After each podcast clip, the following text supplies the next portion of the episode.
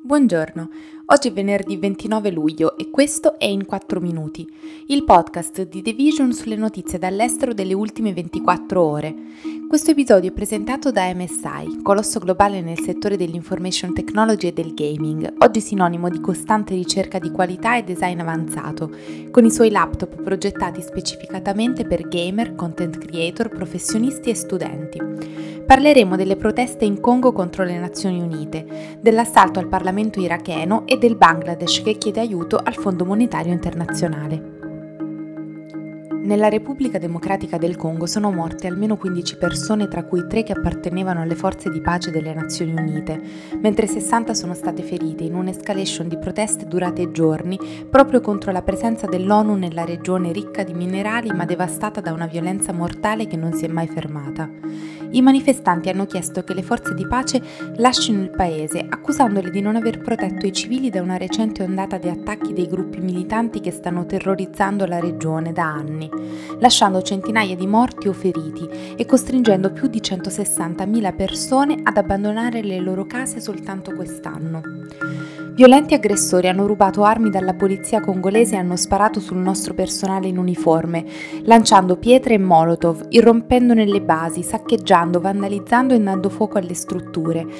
Il segretario generale delle Nazioni Unite, Antonio Guterres, ha tenuto a far sapere che qualsiasi attacco contro le forze di pace potrebbe costituire un crimine di guerra, ha aggiunto Hack. Queste violenze si sono aggiunte alle crescenti sfide che deve affrontare il secondo paese più grande dell'Africa, i cui 92 milioni di abitanti affrontano l'aumento dei prezzi dei generi alimentari, la lenta crescita economica e le epidemie di malattie tra cui il Covid, il morbillo, il colera e l'Ebola. Secondo gli osservatori, la situazione della sicurezza nell'est del paese si sta deteriorando e le forze delle Nazioni Unite sono state limitate nella loro capacità di fermare i molteplici gruppi ribelli che operano nella regione. È dal 10 ottobre 2021 che gli iracheni aspettano di vedere formato il nuovo esecutivo, cosa che visto che non accade ostacola le riforme necessarie mentre il paese lotta per riprendersi da decenni di conflitto. Ma in Iraq non è semplice e serve tempo per mettere d'accordo tutti i partiti politici. Questa volta di tempo ne sta servendo molto di più. Si contano almeno 290 giorni dalla data delle elezioni, da quando l'Iraq è senza capo di Stato e gabinetto. Il mese scorso il leader sciita Moqtada al-Sadr, che controllava il gruppo gruppo più numeroso in Parlamento, 73 membri su 329, ha ordinato ai suoi sostenitori di dimettersi, sfilandosi dal processo di formazione di un nuovo governo. Ho deciso di ritirarmi dal processo politico e non siederò insieme alle persone corrotte, aveva detto ai seguaci nella città sciita dell'Iraq meridionale Najaf. Mercoledì sera, quando ha cominciato a circolare la voce che l'incarico di formare il nuovo governo era andato a Mohamed al-Sudani, candidato ufficiale di una coalizione di partiti sostenuti dall'Iran e dai loro alleati, centinaia di manifestanti hanno fatto irruzione nella Green Zone di Baghdad e hanno assaltato il Parlamento vuoto, cantando cori contro l'Iran. I rivoltosi sono stati visti camminare sui tavoli dell'aula del Parlamento, sfogliare cartelle, essere seduto sulle sedie dei deputati e sventolare bandiere irachene. Ore dopo che i suoi seguaci hanno occupato l'istituzione legislativa, Al-Sadr ha rilasciato un commento su Twitter scrivendo loro che il loro messaggio era stato ricevuto e di tornare sani e salvi alle loro case, segnalando che non ci sarebbe stata un'ulteriore escalation. La capacità di Al-Sadr di mobilitare e controllare il suo grande seguito gli conferisce una potente influenza sui suoi rivali. In modo simile, i suoi seguaci avevano preso d'assalto la Green Zone nel 2016 e sono entrati nel palazzo del Parlamento del paese per chiedere cambiamenti politici. Nel frattempo, però, i problemi dell'Iraq si stanno accumulando.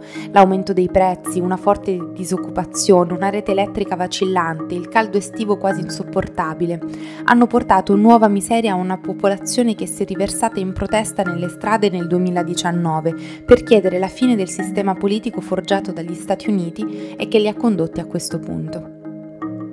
Non c'è pace per il sud-est asiatico, su cui la crisi economica globale si sta abbattendo colpendo i bisogni essenziali. Appena una settimana dopo l'introduzione di interruzioni di corrente programmate in risposta all'impennata del costo del carburante in Bangladesh, il governo ha spiegato ai suoi cittadini che stava cercando aiuto dal Fondo Monetario Internazionale, unendosi ad altre due nazioni dell'Asia meridionale che lo avevano da poco fatto, lo Sri Lanka e il Pakistan. Sia il denaro inviato dai bengalesi che vivono all'estero che le esportazioni sono diminuite a causa dei timori di una recessione globale.